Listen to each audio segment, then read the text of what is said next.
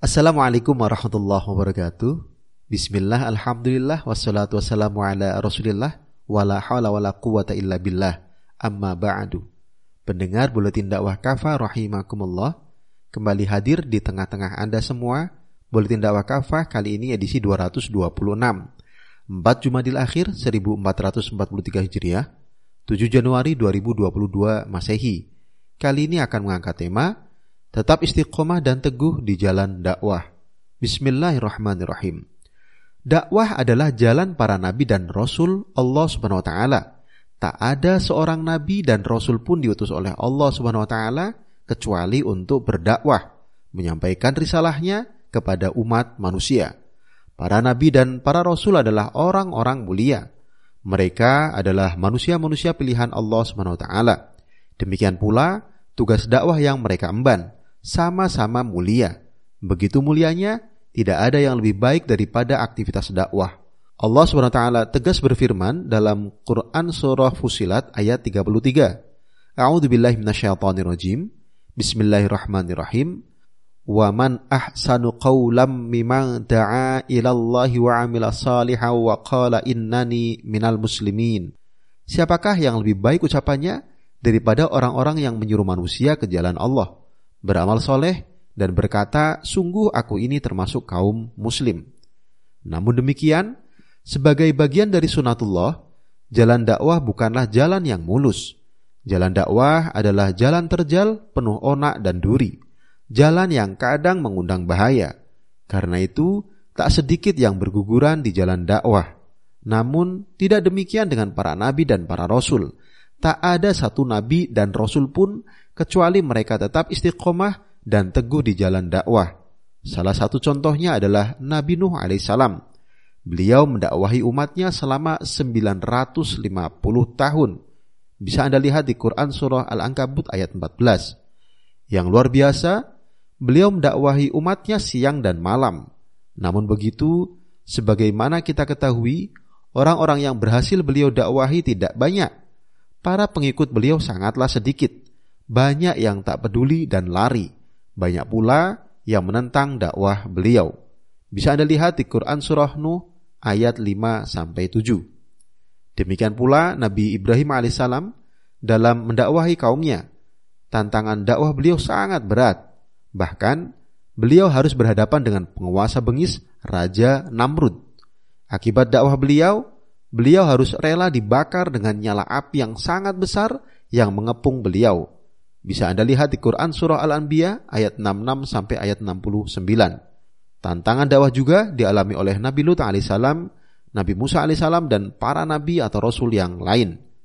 Hal yang sama tentu juga dialami baginda Rasulullah Shallallahu alaihi wasallam dan para sahabat beliau.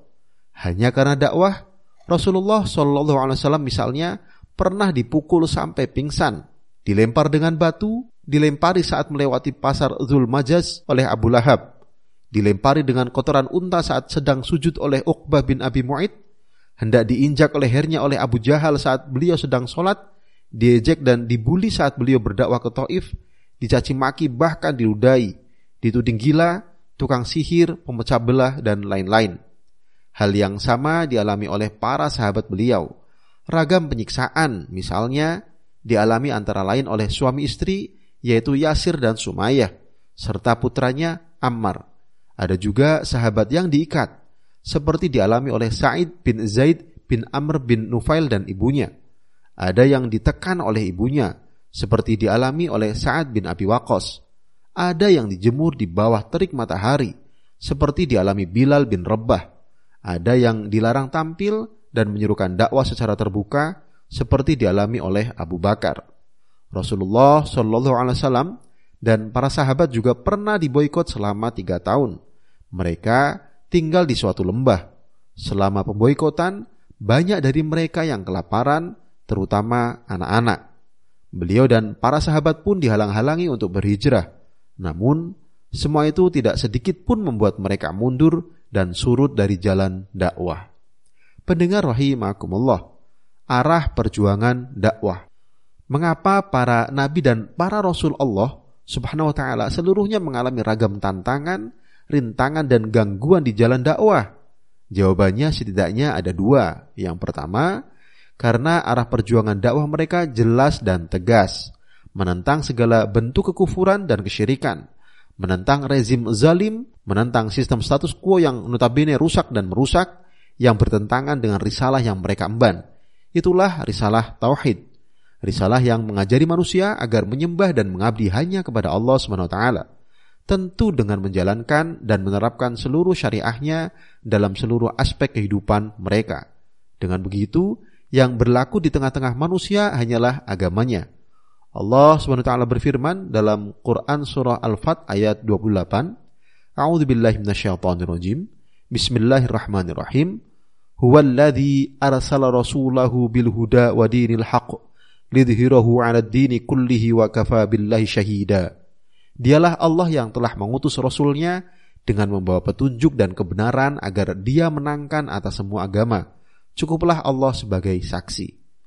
Yang kedua, tentu karena konsistensi, keistiqomahan dan keteguhan mereka di jalan dakwah. Tak ada sedikit pun sikap putus asa, gentar apalagi takut. Mereka pantang mundur dari jalan perjuangan di jalan Allah. Bahkan teror kaum kafir terhadap mereka semakin menambah keimanan kepada Allah SWT dan makin menguatkan keyakinan mereka akan pertolongannya. Allah SWT berfirman dalam Quran Surah Ali Imran ayat 173, A'udhu. Bismillahirrahmanirrahim. Alladzina qala lahumun nasu innan nasa qad jama'u lakum fakhshawhum fazadahum imana wa qalu hasbunallahu wa ni'mal wakil. Mereka ditakut-takuti oleh orang-orang yang berseru, sungguh orang-orang telah berkumpul untuk menyerang kalian, karena itu takutlah kalian kepada mereka. Namun, suruhan itu malah makin menambah keimanan mereka. Mereka berkata, cukuplah Allah penolong kami dan dia adalah sebaik-baik penolong. Karena itulah, sebagaimana Rasulullah Shallallahu Alaihi Wasallam dan para sahabat, hendaknya para pengemban dakwah hari ini tetap fokus pada arah perjuangan dakwah mereka. Arah perjuangan dakwah yang hakiki tentu harus tertuju pada penegakan sistem kehidupan Islam atau penerapan syariah Islam secara kafah dalam seluruh aspek kehidupan. Pendengar rahimakumullah memelihara sikap optimis. Karena itu, meski tantangan, rintangan, dan gangguan di jalan dakwah sudah pasti terjadi, sudah selayaknya para pengemban dakwah tetap memelihara sikap optimis. Optimis bahwa pada akhirnya pertolongan Allah SWT akan segera tiba dan kemenangan dakwah akan segera datang. Sebabnya, pertolongan Allah SWT itu amat dekat. Demikian sebagaimana firman-Nya dalam Quran surah Al-Baqarah ayat 214. A'udzu billahi minasyaitonir rajim. Bismillahirrahmanirrahim. Am hasibtum an tadkhulul jannata walamma ya'tikum masalul ladina khalu min qablikum masatuhumul ba'sa wadh-dharra wa zulzilu hatta yaqula ar-rasulu wal ladina amanu ma'ahu mata nasrullahi ala inna nasrullahi qarib. Apakah kalian mengira bahwa kalian akan masuk surga? Sementara belum datang kepada kalian seumpama yang pernah dialami oleh orang-orang sebelum kalian. Mereka ditimpa ragam kesulitan dan bahaya serta berbagai guncangan. Hingga Rasul dan orang-orang yang beriman bersama beliau berkata, Kapankah datang pertolongan Allah? Ingatlah, sungguh pertolongan Allah itu amat dekat. Karena itu pula agar kita selalu optimis, yang pertama harus ditanamkan ke dalam hati kita dan umat ini bahwa Islam adalah agama yang hak yang diturunkan oleh Allah Subhanahu wa taala untuk mengatur seluruh kehidupan umat manusia. Bisa dilihat di Quran surah Al-Maidah ayat 3. Yang kedua, harus ditanamkan ke dalam hati kita dan umat ini bahwa kita adalah umat terbaik dalam Quran Surah Ali Imran ayat 110. Karena itu Allah menetapkan kita dan umat ini sebagai pemimpin dunia dengan membawa peradaban Islam yang sempurna. Bisa dilihat di Quran Surah Al-Baqarah ayat 143. Yang ketiga, Allah SWT juga memerintahkan kita menerapkan pemerintahan berdasarkan wahyu yang telah dia turunkan. Bisa dilihat di Quran Surah Al-Baqarah ayat 49. Ini merupakan keniscayaan bahwa kita dan umat ini adalah pemimpin seluruh umat manusia. Yang keempat, Allah SWT telah berjanji akan memenangkan agamanya atas semua agama yang lain. Bisa dilihat di Quran Surah At-Taubah ayat 33, Quran Surah Al-Fat ayat 28, Quran Surah As-Sof ayat 9. Janji ini telah dipenuhi oleh Allah ketika Nabi Muhammad SAW masih hidup. Ketika Islam dimenangkan atas seluruh agama, baik Yahudi, Nasrani, paganisme maupun yang lain.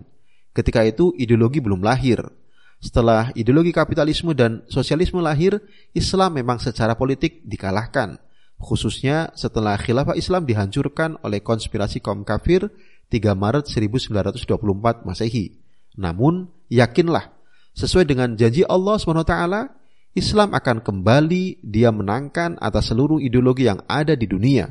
Apalagi Allah SWT pun berjanji akan memberikan kembali kekhilafahannya kepada kaum mukmin dan orang-orang yang melakukan amal soleh yang tidak menyekutukan Allah dengan yang lain sedikit pun.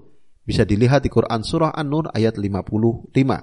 Yang kelima, harus ditanamkan ke dalam hati kita dan umat ini bahwa menegakkan Islam dan seluruh syariahnya dalam seluruh aspek kehidupan ini adalah wajib haram umat ini dan seluruh manusia diperintah dan dihukumi bukan dengan syariah Allah sebagaimana yang terjadi hari ini. Sebabnya, siapa pun yang tidak memerintah dan berhukum dengan syariahnya bisa terkategori kafir, zalim atau fasik. Bisa dilihat di Quran Surah Al-Ma'idah ayat 44, 45, dan 47. Dan yang keenam, harus ditanamkan ke dalam hati kita dan umat ini bahwa setelah semua upaya terbaik sudah dilakukan, maka berikutnya adalah urusan Allah taala. Bisa dilihat di Quran surah At-Tolak ayat 3. Dengan kata lain, kita wajib bertawakal kepada Allah taala dengan terus melakukan ikhtiar yang terbaik. Inilah yang menjadi hujah kita di hadapannya kelak. Wallahu alam biswab. Demikian materi buletin dakwah kafah edisi 226 tetap istiqomah dan teguh di jalan dakwah. Terima kasih. Wassalamualaikum warahmatullahi wabarakatuh.